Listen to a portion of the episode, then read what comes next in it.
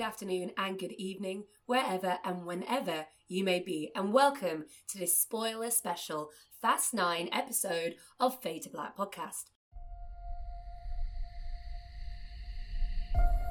I used to live my life a quarter mile at a time.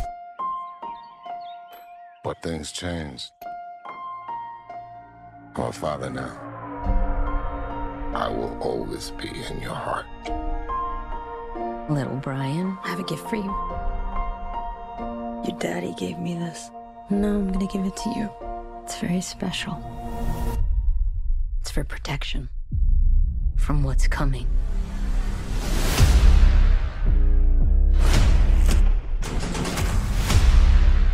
All right, Dom. What's next? No matter how fast you are, I am not to be compared to you. no one outruns their past. I am more easy, you trying your best to become me. And mine just caught up to me. Been a long time, Dom. I'm Hannah Flint, I'm Clarice Loughrey. And I'm Amon Warmann. and before we get into a deep dive review of the latest film in the Fast and Furious franchise, we have a special interview with writer director Justin Lin, who has been an integral engineer since he joined the series with Fast and the Furious Tokyo Drift. Lin was subsequently behind the fourth, fifth, and sixth installments and has returned with F9 as well as the 10th and believed final outing of Dom Toretto and his family. We spoke about the franchise's evolution, Han's return, the future of the franchise, and why no one really bleeds anymore. It's just really weird, guys. It's weird. so here he is. Here's Justin Lin. Enjoy. Justin, so glad to have you on. Thanks for having me. I've been so excited for this film. And tell me, what is the blueprint when you're at film number nine and how you're going to make this stand out, but also fit in? Well, I, I, would go all the way back uh, to 2005 when I first met Vin, you know, and, and back then, obviously, you know, we never thought we'd be here today, you know, and and we talked about, you know, the this idea that if we were lucky enough to earn a new chapter, what w- what would we do, you know? Um, and so we were kind of two dreamers. We talk about the connection between all these characters. And, and, but then through that conversation, we made a couple of commitments to each other is that if we were lucky enough to have another chapter, let's, let's not do the same thing again. You know, like let, let's, let's always try something. Let's take a risk. Let's try something new or explore new themes.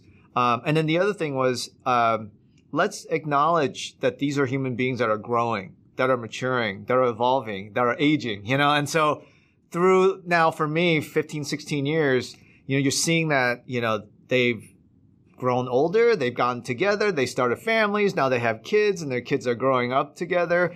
Um, and so that was those two, like, those two agreements to me, um, it allowed, you know, for me personally as a filmmaker, when I started, you know, I just come off a credit card movie, indie movie, and then to be able to make four movies in the Fast franchise, and they were so different.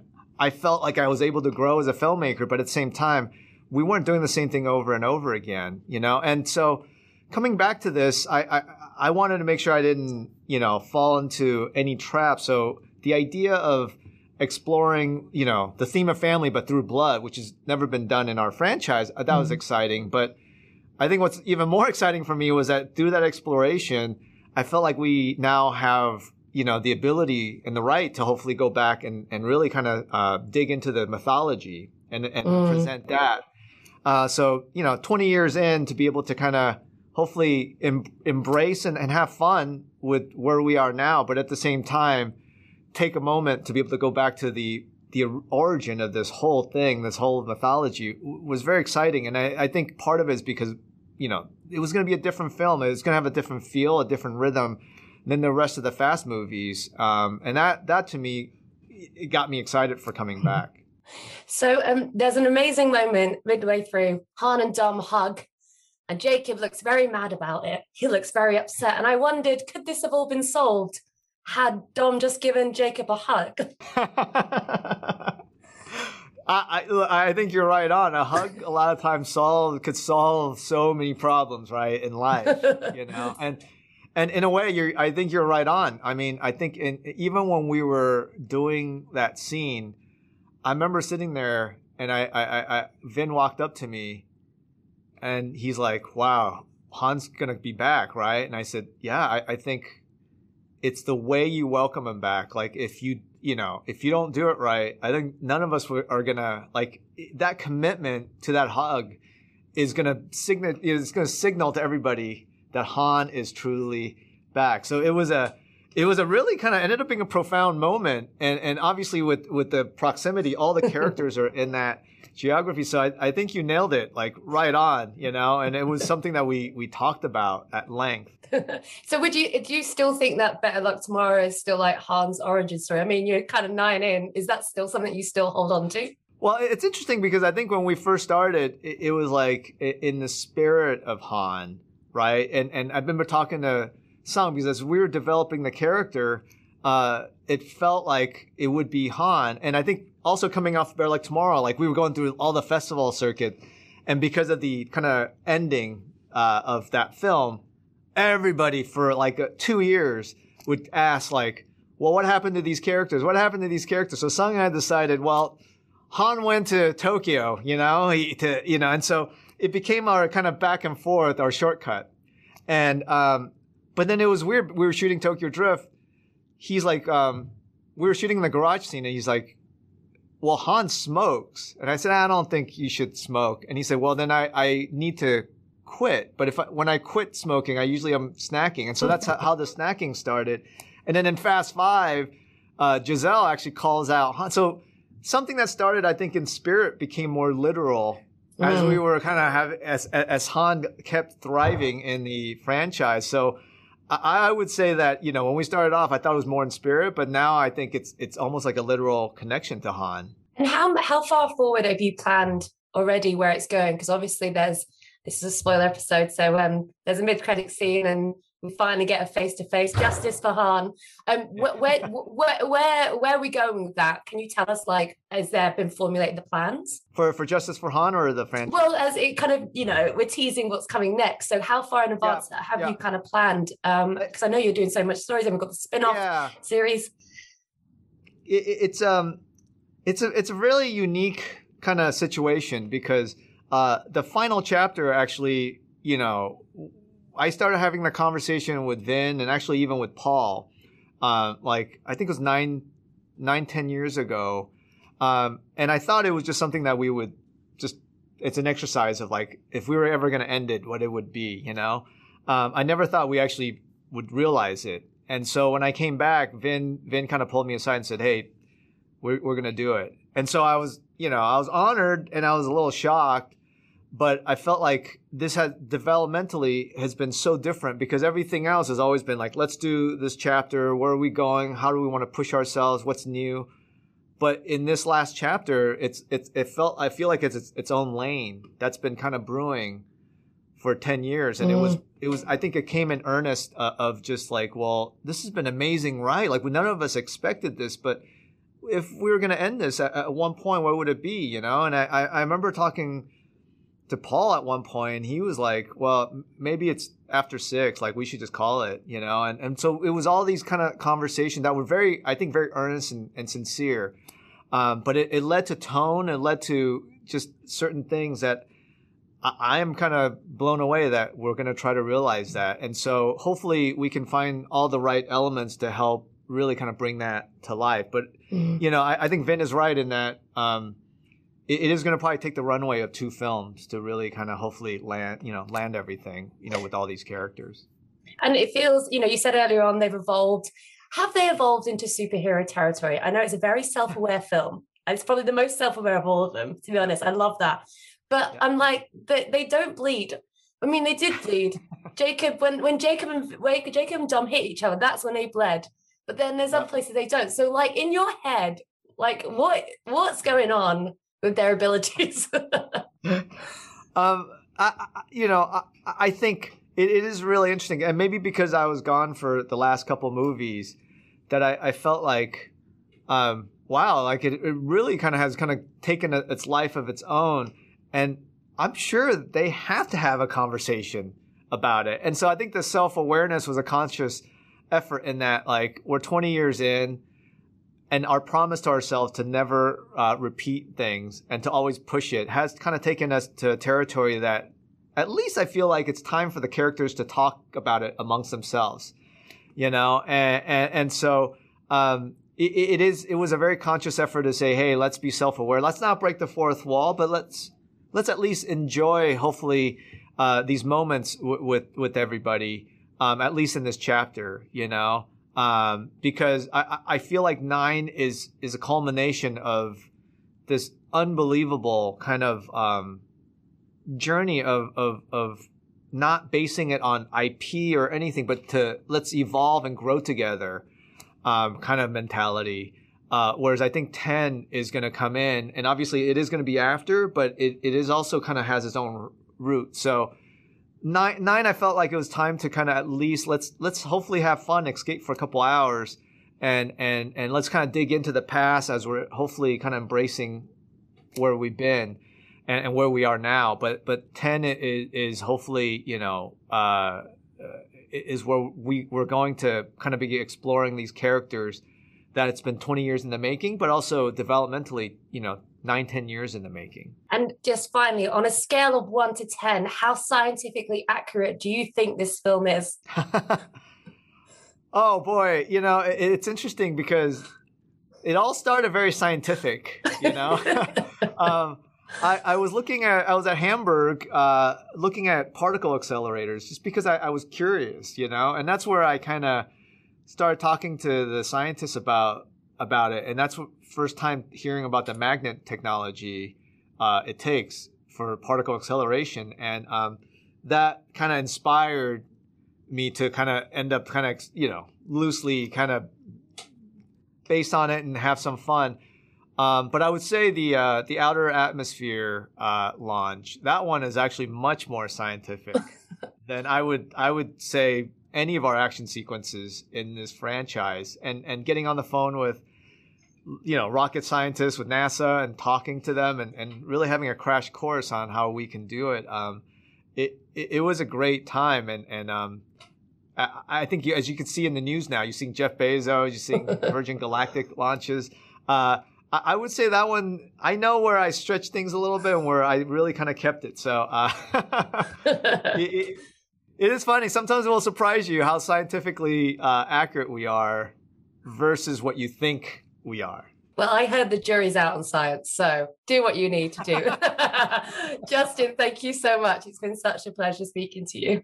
Thank, thank you. you so much. So that was Justin talking about the scientific accuracy about the film, and that's as good a place to start as any. So, what do we think about the science, the stunts, and what was going on in this uh, installment? Amon, uh, yeah, uh, science and stunts. That's science in the Fast and Furious franchise is funny, um, because uh, they have increasingly uh paid uh less and less attention to the laws of physics, and in Fast and Furious Nine, it's no different. Um, there's some things. What's which... so funny? But the Justin was like, no, that it's actually more scientifically accurate than you think, and I'm like, Justin, is it? In what way? what are you talking about, dude? Um, there's some there's some things which happen in this movie where I, I, my plus one on the screening was my sister, and we just looked at each other like, "Can you believe this crap? Can you believe this?" Um, so yeah, it's it's interesting. What bit? What in particular then? We oh. all, we'll all put it out on the table. Tell us particular what, what scenes were you, you like? Want to be specific? What? I mean, in like the final, one of the final big action beats of the film, uh, Vin Diesel sort of uses his car to take out a mag plane. Um, and, uh, that is insane. Um, Vin Diesel, uh, Indiana Jonesing, uh, from one side of the bridge to the other with his car is just oh yeah, when he's on that, he's hooked himself to that kind of suspension, that rope or whatever it was. he managed to like pendulum his way around yeah. using the force of gravity. I mean, Michelle would like Letty. She she you know she and Dom are made for each other because if that was me in the car, the way I'd be slapping this fool if I made it to the other side. Like, what the hell is wrong with you? Um, They're so calm. They're so calm. They're like, mm, yeah, okay. Um, so yeah, but like it, it it fits where the franchise is right now in that these are very much superheroes. Um and you know having uh you know the, these guys be able to do these amazing feats uh sans superpowers um it just fits uh where the franchise has evolved to. And logical progression maybe is not the right phrase but there's been a progression of sorts to this um stage um that has made it uh more entertaining than how is this happening I mean, I'm questioning it now in terms of you know what in the hell with the physics and everything else. But in the moment, I'm just like, this is so ludicrous, but it's so entertaining, and I love it. It's it's earned ridiculousness, I think. Um, Mm. and yeah, for the most part, it was. So, would you say? Because what, my thing is, when I first saw that opening sequence, it felt like this is is a direct response to Hobbs and Shaw because I think that film, as a separate one, is the one that fully leaned into the fact that Mhm. we're in super. We want to make make this superhero films. I mean, it had like a super soldier in it. It was very Captain America-y. So I feel like like Clarice. Do you think then? In a way, it, it, it had to kind of pivot to kind of incorporate that element and it kind of freed them up to basically say, hey, we're going to do whatever we want. Who cares about science? We're going to say science several times in this film. And because we said it, it means it's accurate. Yeah, I mean, I Hobbs and Shaw is interesting because it's a spin-off, but also it feels like it's it's part of the same progression. Like, because I I re I watched actually I hadn't seen it before. I watched Fast and Furious eight before the night before nine, and like Fate and it Furious. interesting. It's it's just um yeah. Sorry, I have no idea what they're called because the names are very confusing. But you know, it just it just felt like one step further, and like Hobbs and Shaw is the little like mini hop in between the little skip that Jason Statham is doing on his way to to Fast and Furious Nine. So yeah, like it, it all make it all makes sense to me because it's like, of course, this is the direction that we're headed, and we've been headed in since around like Fast Five. the best one in the franchise. My my only question is like Let it like, go, Amon. Let it No, go. it's not happening. I mean, it makes sense that 10th would be the final outing because I don't know how far you can push this. Like, I don't know what the end of it is.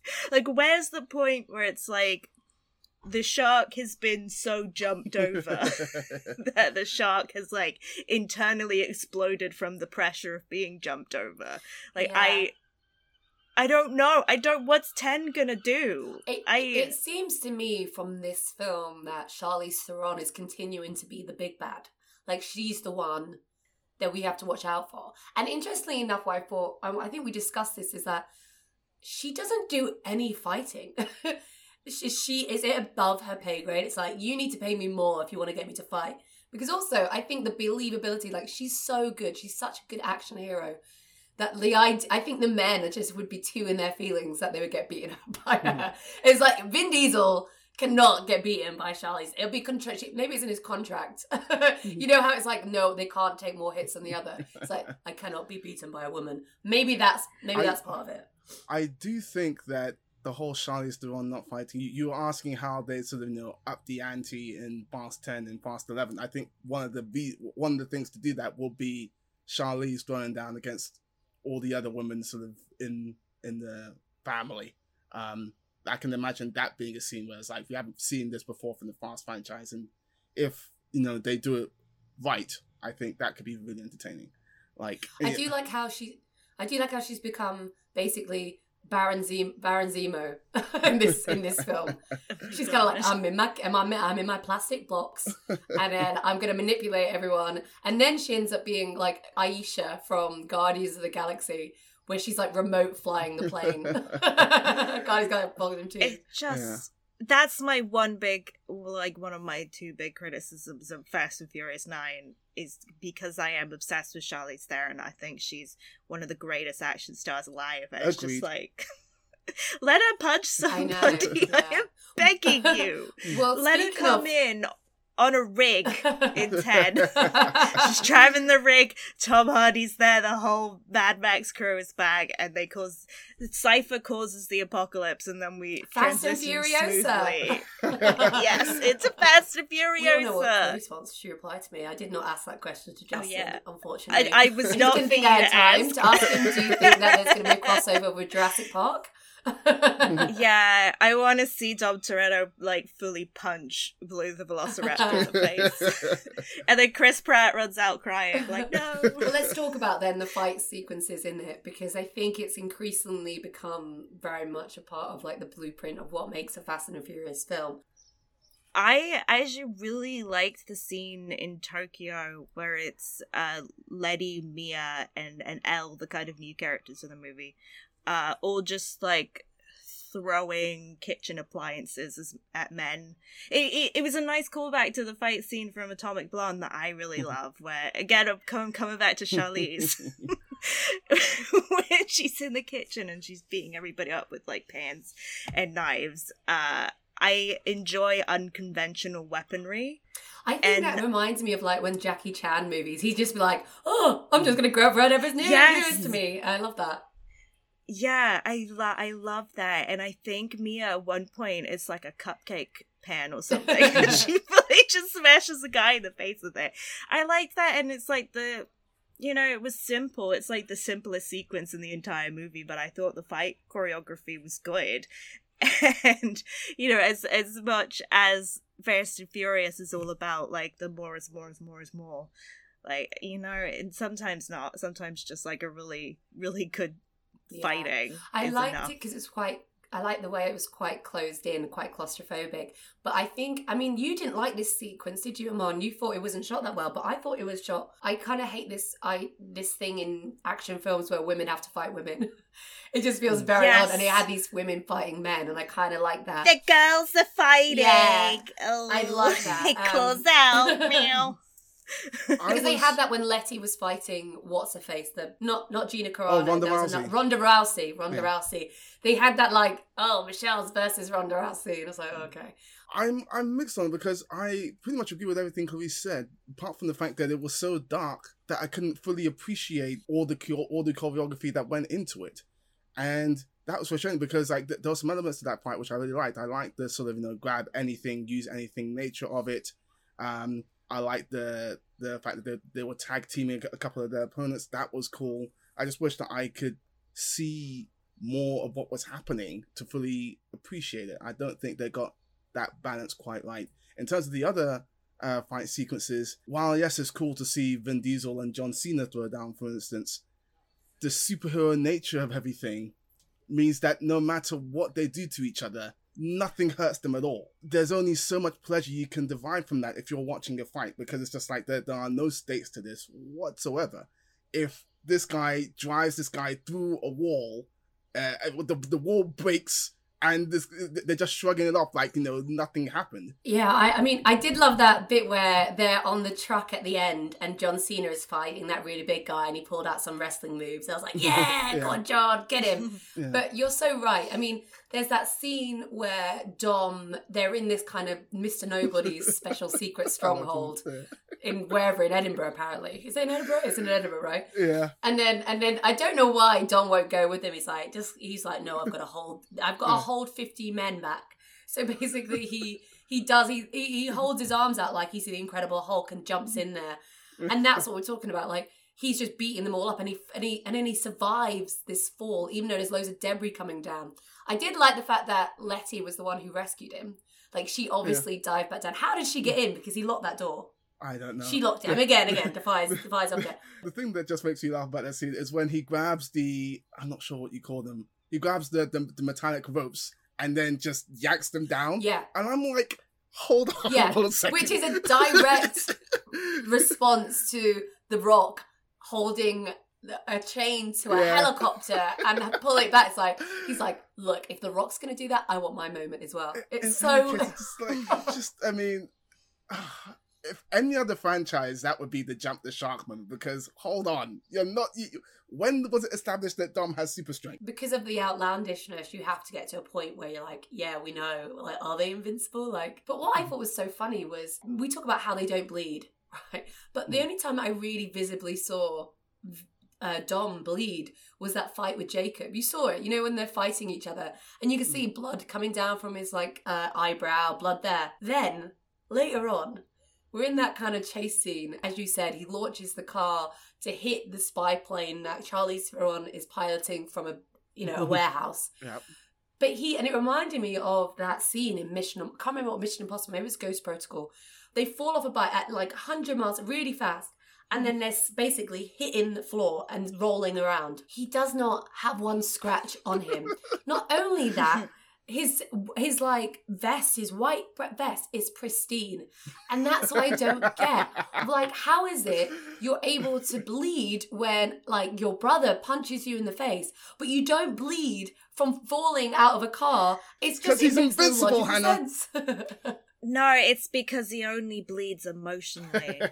so you know, it's different when his brother hits him. Family Then makes he'll him bleed then. only his heart bleeds. oh my god! Not his yeah, body. that was quite that was quite insane. I do like how they, as as ridiculous as it was when I first heard that, you know, Dom has a secret brother who has never been mentioned in 20 years and eight films of the franchise, but he has a secret brother. I like how they implemented that storyline for the most part into the film. There is genuine strife there. You can understand why. I think the way in which they healed that rift is a little bit annoying because they, they go heavy on the flashbacks. The storyline to set it up, I think, is actually pretty smart. And, you know, that's something about Dom's story which we've heard a lot about, um, but we haven't actually gotten to see until this film. And I like how they gave visuals to that.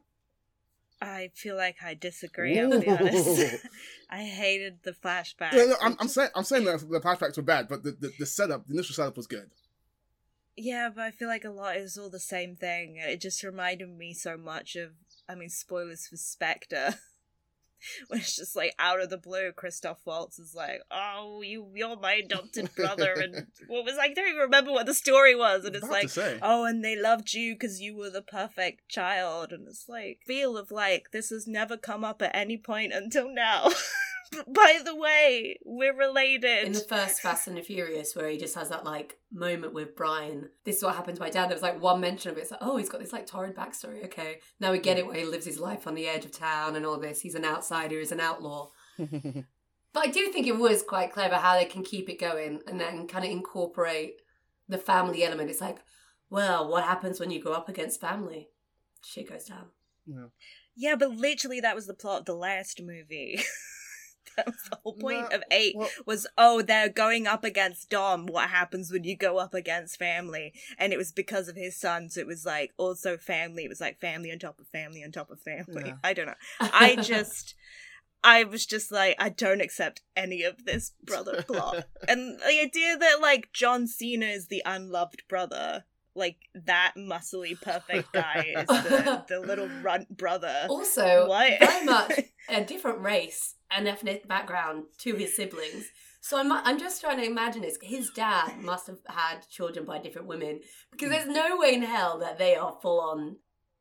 Okay, this is the thing about that though, because it's the Fast and Furious like world. I really didn't think about it or question it until Charlize Theron said something about him having a Nordic chin. What is a Nordic chin? or it's a Norwegian chin? Maybe it's a Norwegian chin. But like John Cena is Italian, French, Canadians. Well, my like, I brother's even- girlfriend is Norwegian and she does not have John Cena's two chin. I don't think that's like a thing where everybody in Norway has John Cena's chin. I don't think mm-hmm. it's not like this is again with the the going 80 miles per hour over a minefield. These both of these things they're just not things, but they're things that the Fast and Furious movies present as known facts that you as the audience should be like, ah yes, the Norwegian chin. Of course.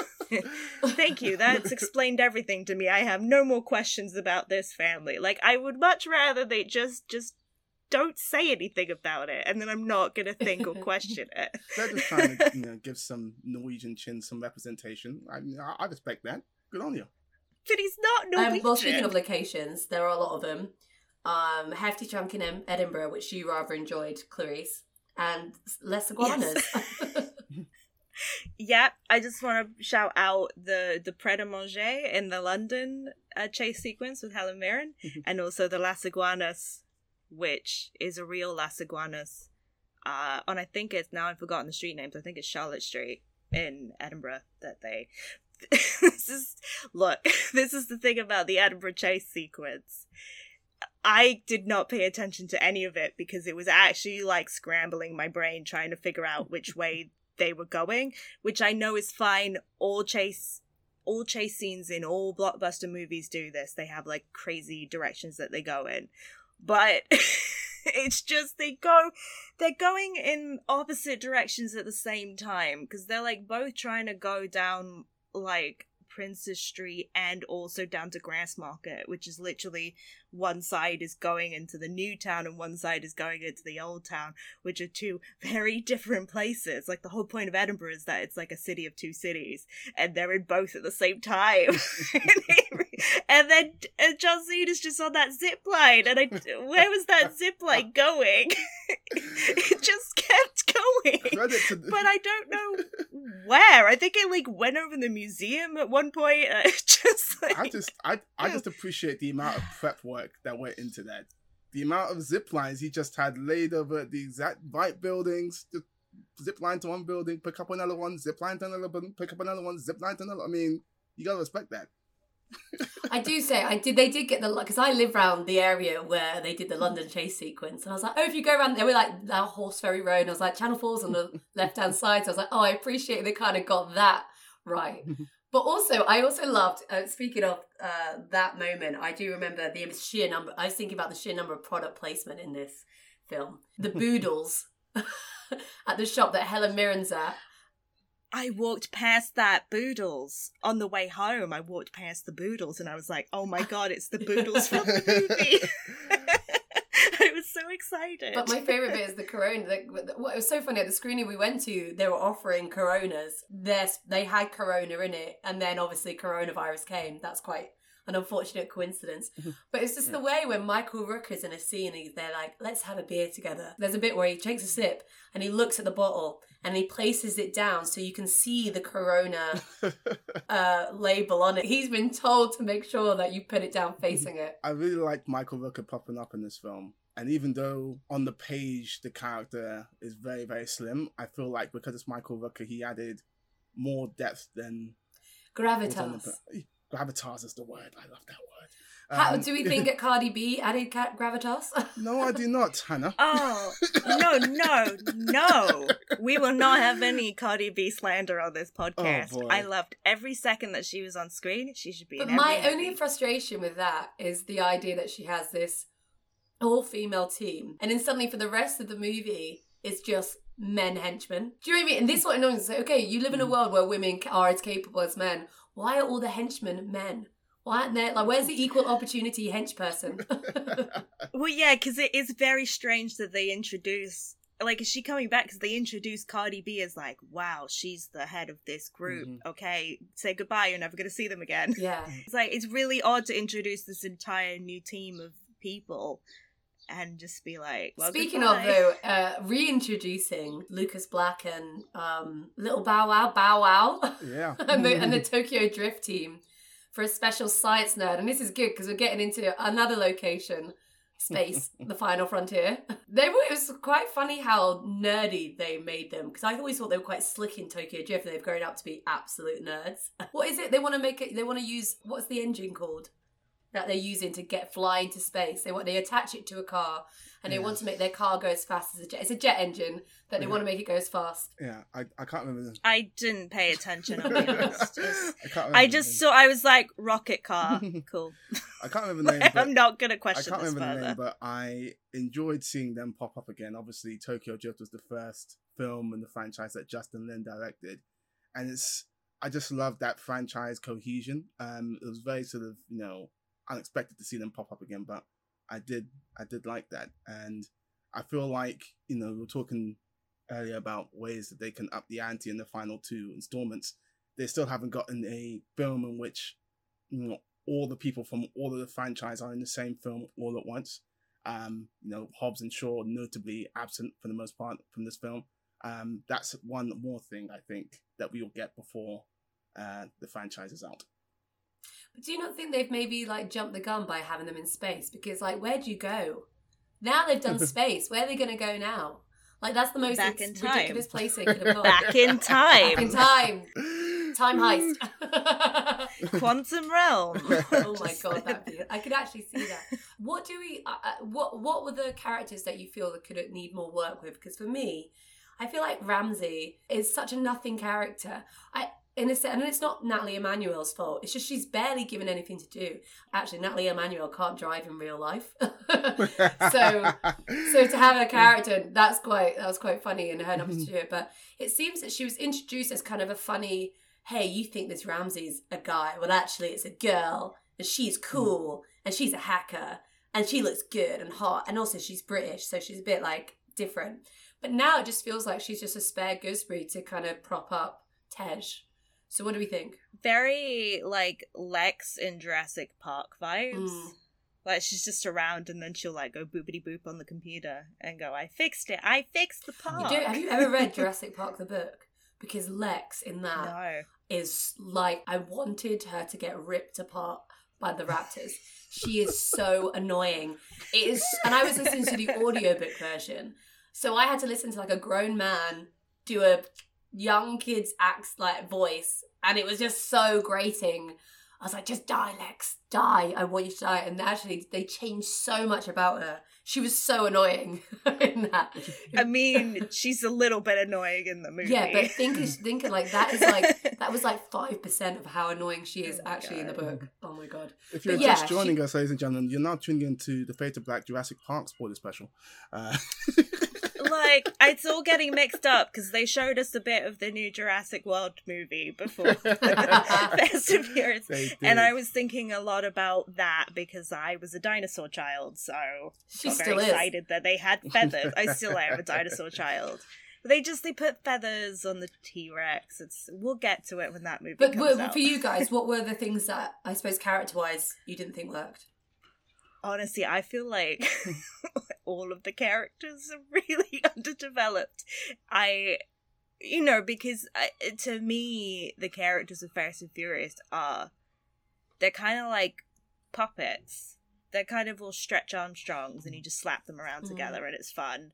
Like I, I've never gone into a, a Fast and Furious film you know, wanting to understand the Toretto history more, which I think is mm-hmm. why the flashbacks frustrated me so much because it's, you know, like I, I don't really care. They they come to us as these like fully formed, like super beings, and and so I it sort of I don't know it, it almost destroys the mystique of Dom Toretto. The more I know about him, I just want him to be like super strong man who loves family Mm. and like yeah he can have a kid that's fine but i don't you know like i don't i i don't want like layers and complexity and i don't really need that sequence where he like stepped inside his own soul like it oh just... god, that was yeah the the underwater flashback sequence. yeah. yeah it it just I, I understand why they want to do that because obviously this is a, a nine film franchise and there's an expectation that your characters would deepen over time and grow more complex. But I, as an audience member, do not want that. I like them as they yeah, are. Yeah, no, I mostly agree with that. Um, aside from Dom and Jacob, uh, nobody really gets as much uh, character development as I, you know, would like to see. I would like to see in a you know a perfect world a, a marriage of character work and everything else that the Fast and Furious franchise does. But having come to terms with what the Fast and Furious franchise is, I understand that that's probably not going to happen. Um, I, I will say that I I like that Letty and uh, Mia got at least one sequence to you know talk Mm. about life and not to you know fight and do anything with cars. Uh, that was something that I think um, we could have used even earlier in the franchise. Um, so it was it was good that we got that. Um, but yeah, everyone else is really just exposition machine uh, to help us uh, get from one scene to the next. So I do think it's interesting to note that had Paul Walker not died, Mia, uh, uh, Jordana Brewster, would not have the role that she has now. Because in a way, she's now got the Brian who can look after the kids. mm-hmm. But if he, if that hadn't happened, she wouldn't be a character. And it's just interesting to think. In a way, it's a very masculine series, and I'm not. I just think in, I'm glad that they've used this as an opportunity to give Mia a role that she probably wouldn't have had otherwise. So I'm, I, you know, that's I suppose this not a silver lining of someone's death, but like in able to in being. I love the fact that they were able to keep Brian in the franchise, keep him alive in the franchise, so that so that now this is able to give purpose to a, another female character when there are so few of them. Hundred percent. I will say, I I it's very exciting that Han is back. But like I felt like the the introduction of him was really cool and really amped up, and everyone was like, "Hell yeah, Han's back!"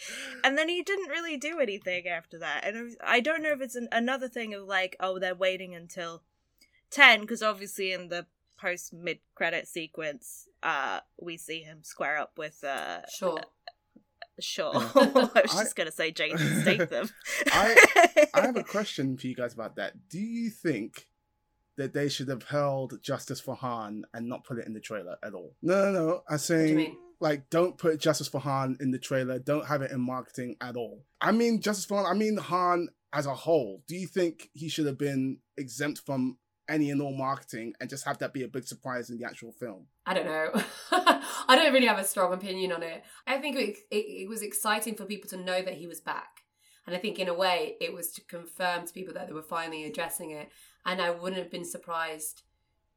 You know, I think in a way maybe that got people more excited for a ninth installment because you're going to get this love, beloved character back.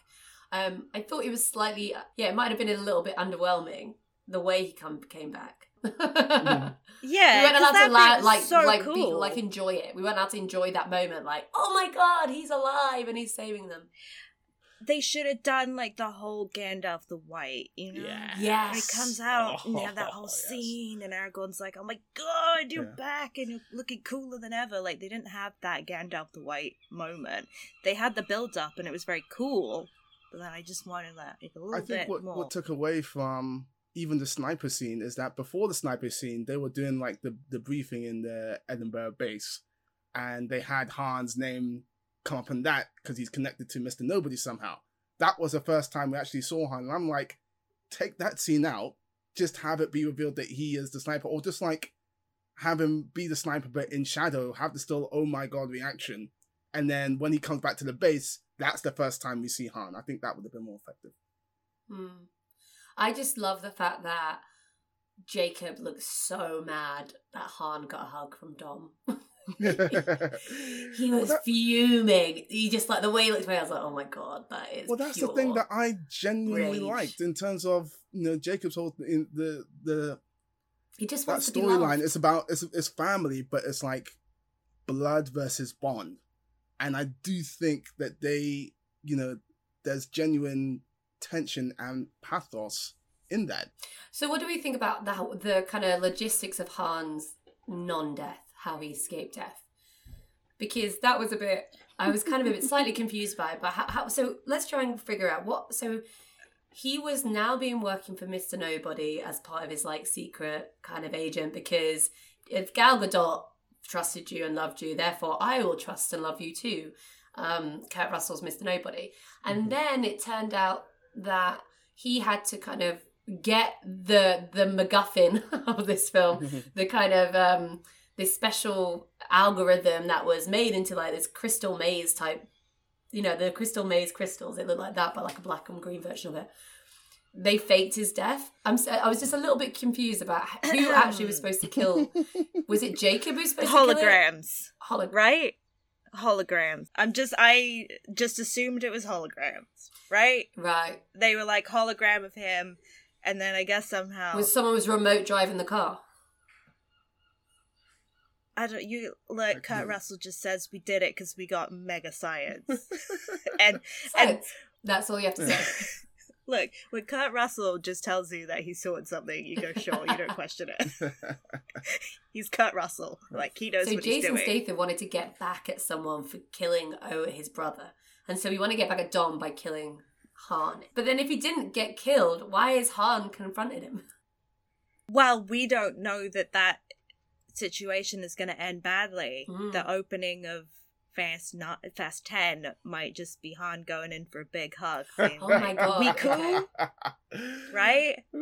Yeah. It'll be like a like like Luke Skywalker throwing away the lightsaber in Last Jedi. It'll be like, oh, you thought they were gonna fight, but no, they're chill. I don't think they're, they're gonna fight because Han Han knows he's not winning that fight if they fight. I mean, he's Also, definitely not. Yeah, who wants to fight Jason Statham? That's a death wish. But in a way, it's kind of cancelled. Han doesn't need justice. He was already like he's cool. He's fine. So in a way, they've kind Yeah, of that- written out the need for that whole campaign. Is it more? So in a way, justice for Han has less become about justice for his death, but justice for killing him off in the first place. Yeah. Yeah, well, I thought justice for Han was like justice for him not being in the movies, right? It wasn't No, like, it was more because like obviously he was we actually want to kill Jason. No, but, but it's because of how they retconned the story. Because if you remember, he got killed in Tokyo Drift, right? But then they decided to have they decided to have the the fourth and fifth films. I think was he in sixth? Um, I can't remember, but have that take place before Tokyo Drift, and that's when they introduced it. So actually, the Justice for Han thing came because they liked they liked Sung Kang, they loved his in four from five, and then knowing that he was killed off means like, oh wait a sec, why did you kill off his character that we love? And then when when Jason Statham's Shaw became more of an anti-hero, you just can't like kind of make this guy hmm. a hero now after he killed Han. right. This guy does not So get to be was- invited to the cookout. It Yeah. was death to Jason Statham. Yeah. that was what they had. But so that they totally the cancelled that with this film. They basically said he didn't even kill him in the first place, so you can't blame him. But also, that's happened. Like Letty got amnesia and was evil for like five minutes. Like I feel like everyone is evil for five minutes in this franchise, and you just have to uh, forgive and forget. No one dies. Love never dies. No one dies, and no one is good for the whole time. so what do we think then? Let's. What do we think's going to be happening in next? I think Han is gonna recruit uh Shaw to take down Scythe, Yeah. right? I don't know why, because he's just like a tough British man. I don't know what he knows, but maybe Helen Mirren as well. Mama Shaw, she'll be in on it. and as Vanessa well. Kirby will probably be back. Yeah. Yeah, but not Hobbs though, because right, Dwayne Johnson doesn't like working with Vin Diesel because Vin Diesel told him to be Fellini. I don't get how he thinks he's a great actor. I love him, but he is not doing, you know, Fellini work. That like final sequence where where it's God, the, the script writing is so bad at that final bit, and you have to wonder why they did it. But where he they're back at the old house, which got blown up, but obviously they're rebuilding, so we're still gonna have a cookout at this place that doesn't seem to have a kitchen, but we'll do a barbecue, whatever. And they're in the garage, and then and then Lay's like, Brian, I think Dom has a question for you. Brian, do you want to say grace? And then and then they did the scene. They go outside, and it's like we're still waiting for someone. And then and then Brian turns up, just very very unnecessarily corny. Like I know this is a corny franchise, but that just seems shoehorned in for no particular reason other than Vin Diesel wanting to have a moment of, of beauty of whatever. Hannah, speak for yourself, but I think Vin Diesel's work in this film and as Groot, I think it's worthy of Oscar nominations. Uh, I, I don't know what you're talking about. No. Uh, You know, no, you know what? I get why he says Fellini esque. I, I kind of see where he's coming from. I feel like it's absurd, like not so much in like the funny sense, but you know, just a little. You know, I, I think Vin Diesel understands that him like pulling down an entire building by by holding onto two chains. like I think him saying that this franchise is Fellini esque is maybe him recognizing like some part of the like. I just don't I'm know how you give to that connect criticism to. Dwayne Johnson because I actually think Hmm. he's one of those actors, and actually I quite think like John Cena. They're so hyper aware of like their bodies and like the ridiculous I mean, look at in everything that he's kind of done. He is not a person who is um, too proud to be silly or to kind of recognize the ridiculousness of the circumstances that they're in. And actually, I think what I like about Hobbs as a character is that he is in a way like Dom, just less laid back. He's like less chill. He just he's on all the time, and I quite like. I love Hobbs. I prefer Hmm. Hobbs to Dom, and I am so sorry to say that, but I think Hobbs is a far more interesting character to me. Hundred percent. Yeah. Yeah, I did really. I think they were so smart in doing Hobbs and Shaw because that team up was the most charismatic, and I I understood those characters the most because it's like, oh, classic odd couple. I get Yeah. it. Also, they have actual training. I still can't get in my head. I mean, again, this is coming from a place of love because I adore this franchise. But when you. It's like how they went from being these like very basic, these high, like literally car thieves and who were great at driving Hot Wheels to suddenly these like very capable operatives who just know the ins and outs of international espionage. Tej and Roman were in space. like it just they've got like the amount of training that astronauts have to go through because of also the psychological pressure of being in like there is so much about being in space that actually you need to go for all these protocols because It's the Fellini. It's the Fellini esque. You're, you're totally right. Fellini would have wanted And this. just reminded me of a line that Jacob says, where it's like, you know, Jacob is this like, you know, international spy or whatever, and he's like, you know, you're you're in my world now. And yeah just like, have you have you not watched the last three films? because we've been in this world for a minute. Um, Yeah. Oh god, I love these stupid idiots. okay, so I suppose what's our final thoughts? we have not talked about uh, a gambit which Justin Lin returns to at multiple points in this film. It's actually my SquadCast name for today, and my SquadCast name for today reads "Time for a hard stare through a car window," uh, because who needs dialogue when you can just pull up alongside the car, slow it down for a little bit, and tell them what you're thinking through the power of a hard stare. Uh, it kind of works. they do it at least three times. Oh my very funny. god. Okay. Fast 10. Car rolls up. It's Paddington. He's giving everybody a hard stare. Can you imagine him? He's sitting at the wheel with his little paws. He's just like eyeballing Toretto. Justin going, "I Lin, will call Clarisse. She has up." ideas. Someone suggested this at You're the screening. gonna- I think it was Ben Travis, and he said, um, "Oh, this is going to be like the new um, uh, Star Is Born meme. It's like, hey, what? Just want to look at you. what is it? Just wanna, yeah, it's going to be like Dom and Jacob, just like looking, staring at each other. Just want to get another look at you. oh, we did have the best time. But um, once again, thank you so much. Uh, well, thank you, Justin Lin. Thank you, Vin Diesel. Thank you, all the gang. Because honestly, this feels like great cinema to get back back in a theatre for. Hundred percent. This is what we've been missing. All this silliness, and I cannot wait for the next one. Um, but I hope you guys listening had as much fun as we did. Give us a shout out if there's anything uh, you wanted to add. Um, t- uh, tweet us hashtag Fade to Black Pod. Make a meme. Please Yeah. make In the meantime, happy viewing via whatever medium is the safest for you.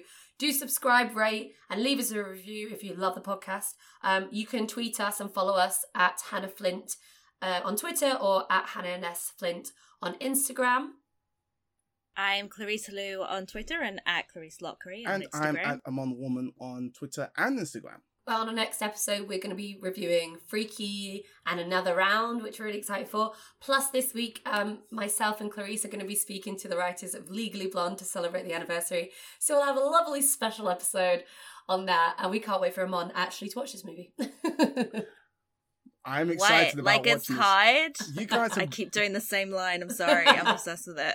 you guys have really built this up. I really hope I like it. Uh, if I don't, I suspect this this is going to be an interesting podcast. But it's yeah. okay. I'm editing that podcast, and I'll just edit you out. Oh, boy. There you I'm go. only joking. I'll just I'll just cut your word. I'll just cut bits into it to make it sound like you saying. It'll be like, I really like this film. Oh dear. And on that note, farewell, film friends. It's time to fade to black.